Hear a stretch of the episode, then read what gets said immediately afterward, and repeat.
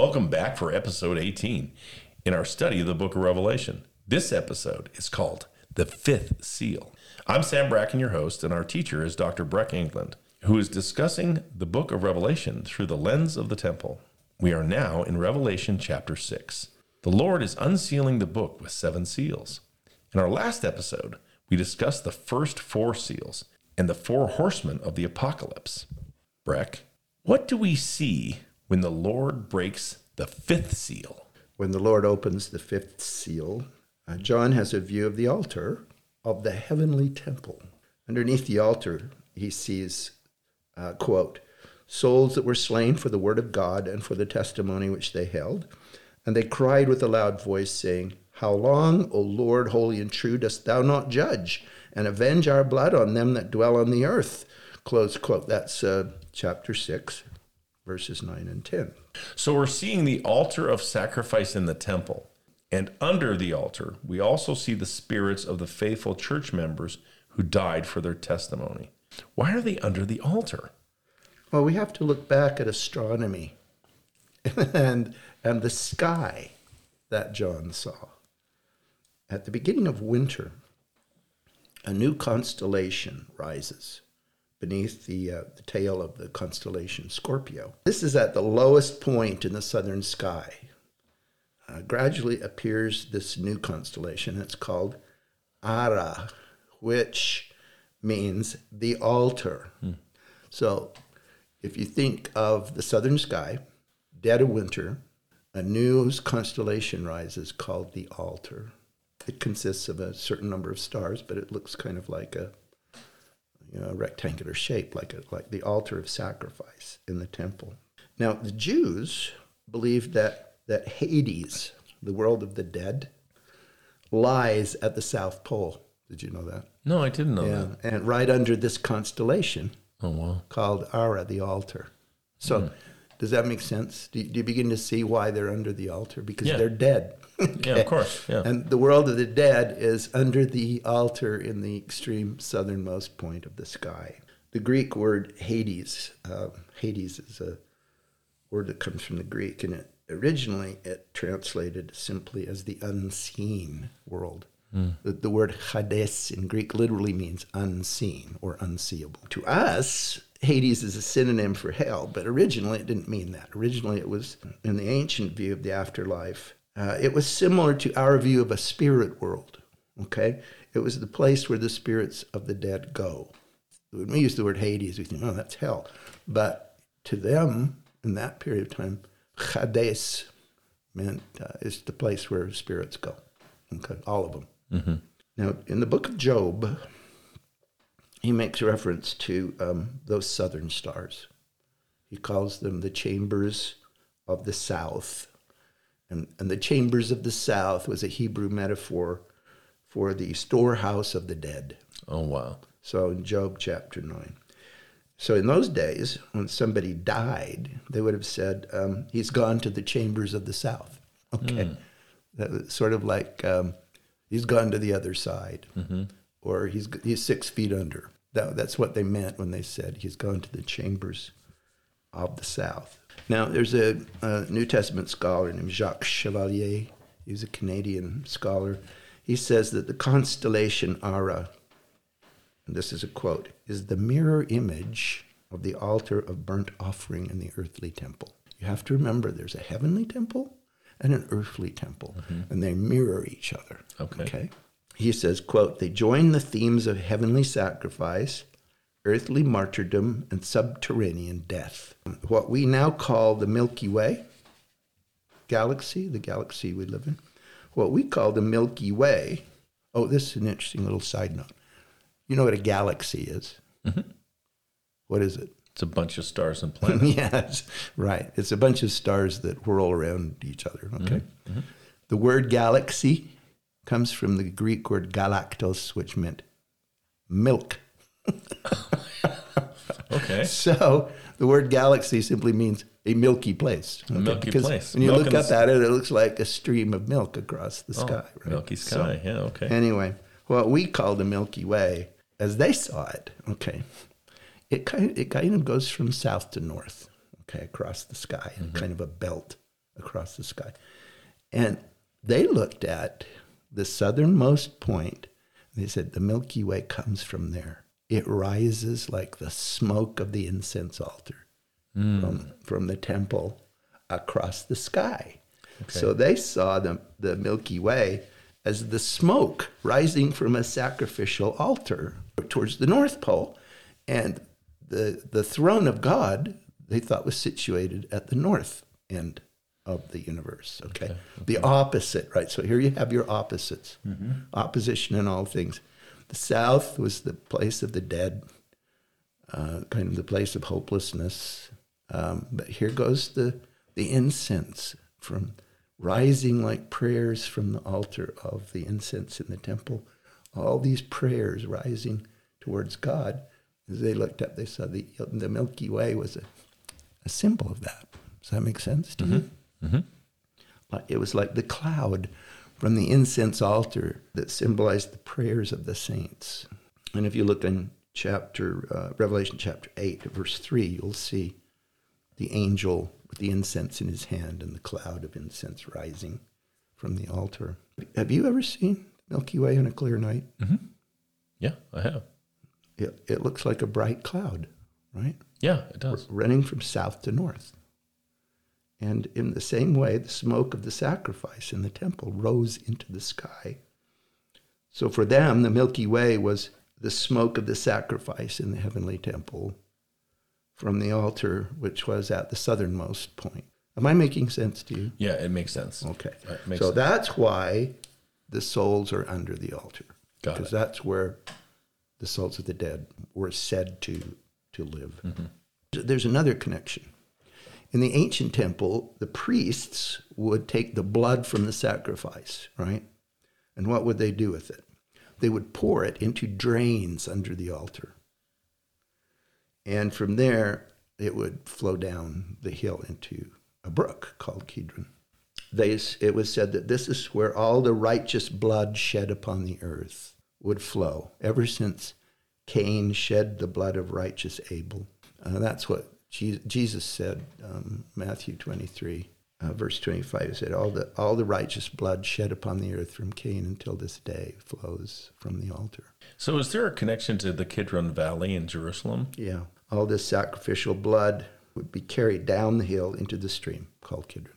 Okay, It's interesting to me to note that that's where the Garden of Gethsemane was. that's exactly what I'm. That's, Right next, point. right next, to the, Kid- Garden of Kidron. It's Yeah. at the low point in the Yes, because I've been there and I Yeah. and I remember the Kidron Valley and I've been in the Garden of Gethsemane and I'm like, something's up here. That Yeah. makes a lot of sense. Yeah. So the blood from the temple sacrifice would flow down to where the Garden of Gethsemane is. Isn't that cool? That is super cool. And because I'm because I've been there, I can really I know exactly what you're talking Yeah, about. right. That's so cool. Yeah. So all this sacrificial blood only symbolizes the blood of Christ. Right. uh, which would be shed for everyone who repents. And at Gethsemane, where the Lord shed his blood to atone for our sins, is right next to the Kidron stream. And I think that's significant. That is super significant. So the altar of the temple symbolized the Savior's sacrifice and his tomb. Okay, the altar equals the tomb. Now this is kind of interesting. It's another connection. Uh, by the way, uh, some some early Christians used the tombs of the martyrs as their sacrament tables, Oh wow. which is interesting. Um, for the Jews, if you're a Jew, to be buried under the altar or near it brings forgiveness of sins and admission to paradise. For Jewish Jewish scholars say that quote, anyone who is buried under the altar, it is as if he were buried under the throne of glory. Close quote. Um, eventually, this blessing extended to burial anywhere near the temple. So, from the temple site out towards the east, in particular, Which I've seen. Yeah. I've seen that as well. And you, you've just- seen that there's massive graves. massive, massive cemetery. Massive right? seminary. I mean seminary. Massive cemetery. cemetery. Yeah. Cemetery and seminary are not the same, although they can be sometimes. Even today, many Jews bury their dead there. Even Yeah. today, I on the. Mount of Olives. Uh, facing the Temple Mount. Yeah, I've seen that. I know exactly what you're talking about. It is a giant cemetery. It is huge. The idea is that they will be the first to greet the Messiah, right, on the morning of the resurrection. That's so cool. So, So the scriptures say here, they cried with a loud voice, saying, How long, O Lord, holy and true, dost thou not judge and avenge our blood on them that dwell on the earth? yeah, why do they say that? Um, well, the spirits of the righteous dead are calling for the atonement, right? Uh, which is the triumph of the justice of God as well as the mercy of God, okay? So somebody has to pay the price for all these wrongs ever committed by you, by me, by everybody, okay? Um, the atonement of Christ pays that debt, providing mercy for the repentant and justice for the unrepentant. Remember, that under the terms of the ketubah, remember the ketubah, Yeah, the, marriage, contract. Yeah. it is the bridegroom's responsibility to redeem or pay for anything the bride has done wrong. Uh, any of the bride's debts become the bridegroom's responsibility. He's the one who pays. Well, the bridegroom is Christ, and the church is the bride. And that's what the scripture means. Yeah, that's fascinating. The spirit of the dead want to know how long they have to remain in the spirit world. Well, yeah, they do want to know how long. They, they keep saying, How long is this going to go on? right? Yeah, it seems, yeah. So the righteous dead under the altar don't want to stay there, right, in the spirit world. They're impatient for the resurrection. Remember, the Doctrine and Covenants says, um, let's see here, the dead look upon the long absence of their spirits from their bodies as a bondage. That's uh, Doctrine and Covenants 138. Those spirits have a mission to take care of. In verse 11 and 23, we find out something about them, about these dead who are under the altar, the righteous dead. It says, White robes were given unto every one of them, and it was said unto them that they should rest yet for a little season until their fellow servants also and their brethren that should be killed as they were should be fulfilled. So they have a job to do. Um, the white robes signify that they have a new calling as priests and priestesses, quote, fellow servants, okay, to help redeem the spirits of the dead, to help redeem the others. Mm-hmm. They will remain in the spirit world until that work is done. Okay? Right, right. So the righteous spirits are being called to teach in the spirit world. Yes. Now we know that Jesus entered the spirit world before he was resurrected, right? In, in that three day period between his death and resurrection, he entered the spirit world to organize missionary work among the spirits. Right. That's uh, section 138. Uh, the, the Canadian scholar Chevalier, remember, he's not LDS. Okay, Right, but he's very, very acute, very acute scholar. He says he points out that winter brings quote the darker period of the year, or the sun's descent into Hades, a journey preceding the resurrection of the Lamb in the spring. Mm-hmm. Now this is really interesting Very much. Yeah. because Chevalier is saying, okay, here, it's winter.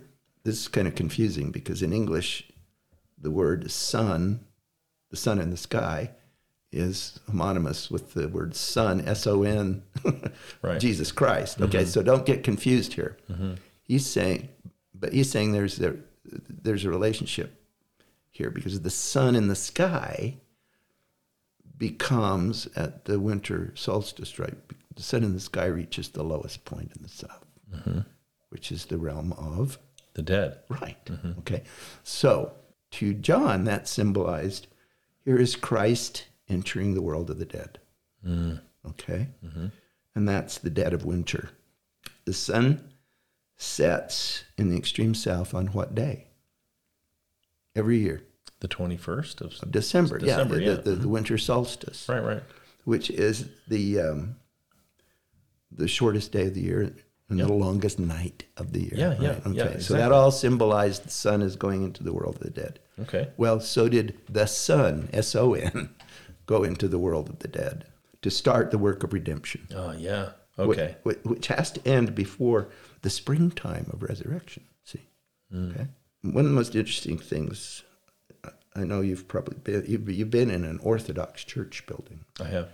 In, in, the, in almost every Eastern Orthodox church, you'll see an icon. It's a painting representing uh, Jesus surrounded by stars and standing on a cross, which is formed by the broken gates of hell.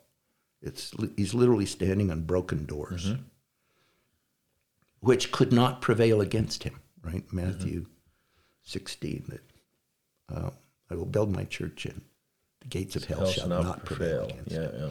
Jesus holds out his hand and he lifts Adam and Eve and their posterity from a sarcophagus that looks exactly like an altar, not by the hand, but by the wrist. It is his power that saves them. They don't grasp his hand, he grasps them by the wrist and pulls them out of Hades. And around him in this painting lie a bunch of shattered locks and chains. He's, he's broken all of that and he frees them from the locks and chains of Hades. Now, notice that the ketubah requires that. The ketubah requires that the bridegroom breaks all the debts. Right. He Pays the- redeems. pays the debt, He pays right? the debt. Yeah. He redeems the, the bride. So here, uh, Jesus Christ redeems the dead. And that's why we call him the Redeemer, because he breaks all the locks and pays all the debts. And releases the prisoners. From underneath the altar, according to, D- to D&C 138, he gathers an innumerable company of spirits of the just to preach the gospel to other spirits. And these righteous spirits are the martyrs under the altar. Okay? These are the righteous who live in the world of the dead. Um, today, we think of a martyr as somebody who dies for his faith, right?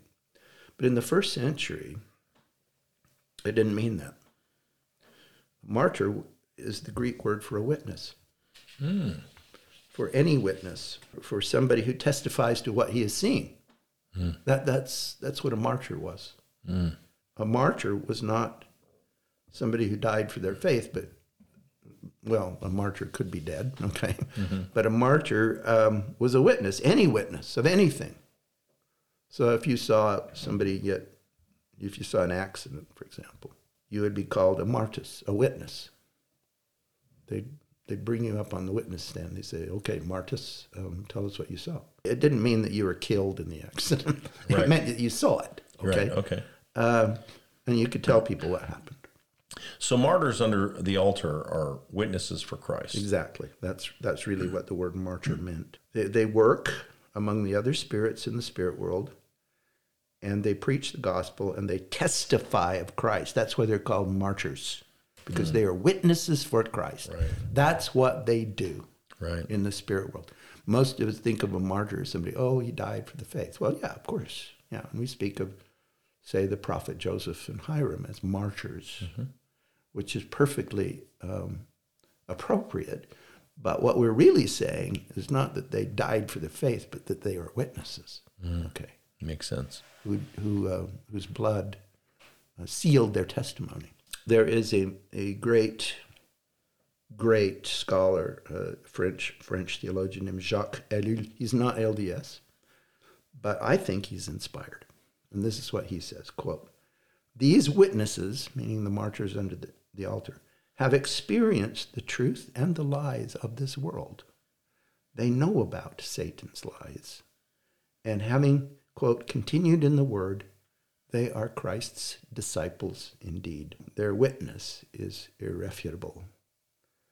They have made the journey. While everything in this world is in doubt, their testimony in that world is not. The witness is not a participant in a debate. He doesn't debate, he knows. He furnishes knowledge as a fact. That's what Ellul says. I really like reading him. Okay, um, Dr. Clements 138 30 tells us that Jesus went among the righteous spirits, organized his forces, and appointed messengers clothed with power and authority. That's the white robe, okay, and commissioned them to go forth and carry the light of the gospel to them that were in darkness, even to all the spirits of men, and thus was the gospel preached to the dead. They will continue to teach and do missionary work among the dead until, as John says in verse 11, the last of us dies. Okay, until the end. Yeah. Now, so that's what the martyrs are doing under the altar. That's what they're doing in the spirit world, and that's crucially important to understand what's going on in Revelation chapter 6. So that's what the marchers are doing in the spirit world. And that's crucially important to understand what's going on in Revelation 6, which is otherwise incomprehensible. Um, the martyrs under the altar, what are they doing there? Yeah. And, and that's what they're doing when the Lord opens the fifth seal. Breck, can I can I share a story that happened to me on my mission? Yes. So, um, you know, I was older when I went on my mission. I graduated from college, and instead of trying to play in the um, professional football, I decided to go on a mission. Didn't have a lot of the kind of support that regular LDS folks had, but some good members of my ward supported me, and I got, went out on my mission. And as I started teaching the plan of salvation to people and the gospel of Jesus Christ, I, I became deeply troubled because of the way I grew up in chaos and, and, and the people that were the adults in my life, you know, did, didn't make the best decisions and made a lot of mistakes and really exposed me to a lot of trauma and a lot of abuse. And my stepfather, Leroy, who I loved and appreciated, um, he made a lot of mistakes and he was very abusive to me. And on my mission, I, I, I, I could gain no comfort in this because I felt like he was going to pay a terrible price. And he had, he had passed away when I was a senior in high school, and I, I missed him and uh, was just really concerned about his soul. In my prayers, um, I would say, I would ask Father in heaven for for him, for Leroy to be able to see the work that I was doing and for it to testify to him of the divinity of Jesus Christ and the gospel of Christ and the truthfulness of the gospel. And one evening, um, I, I, I leaned by my, you know, I knelt, knelt by my bedside and, and I offered up a prayer. And um, the next thing I knew, um, I had lost consciousness and I was in a, in a dark room.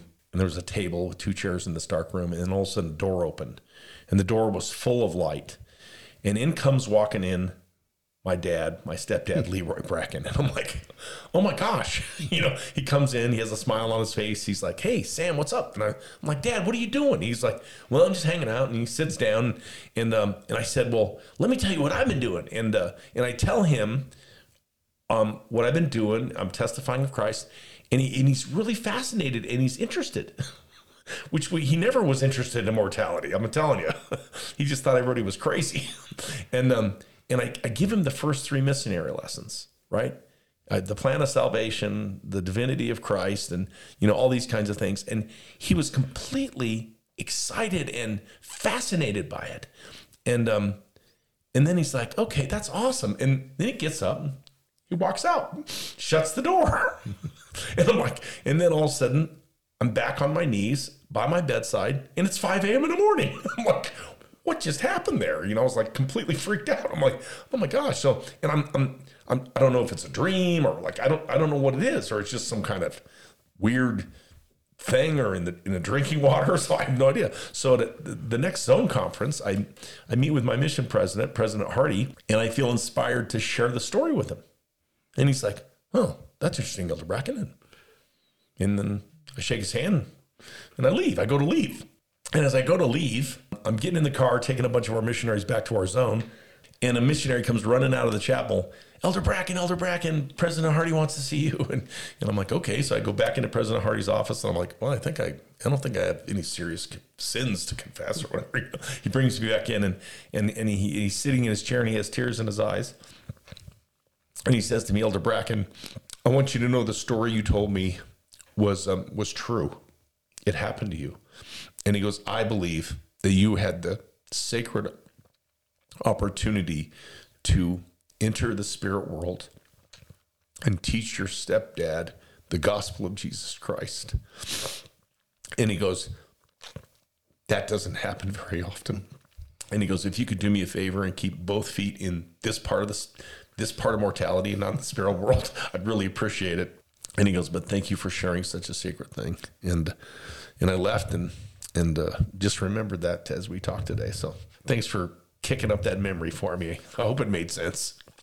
Well, that's a that's a remarkable story, and I feel also that it was a real experience where you had the opportunity to be one of those who teach the gospel of Jesus Christ on both sides, and um, I had an apocalyptic experience. you did. the veil was opened for you. You Yeah. had an apocalyptic experience, a veil opening experience. And that's what's going on under the fifth seal. So, in our next episode, we will find out what happens when the Lord opens the sixth seal, which is the second to the last seal. I'm excited about that.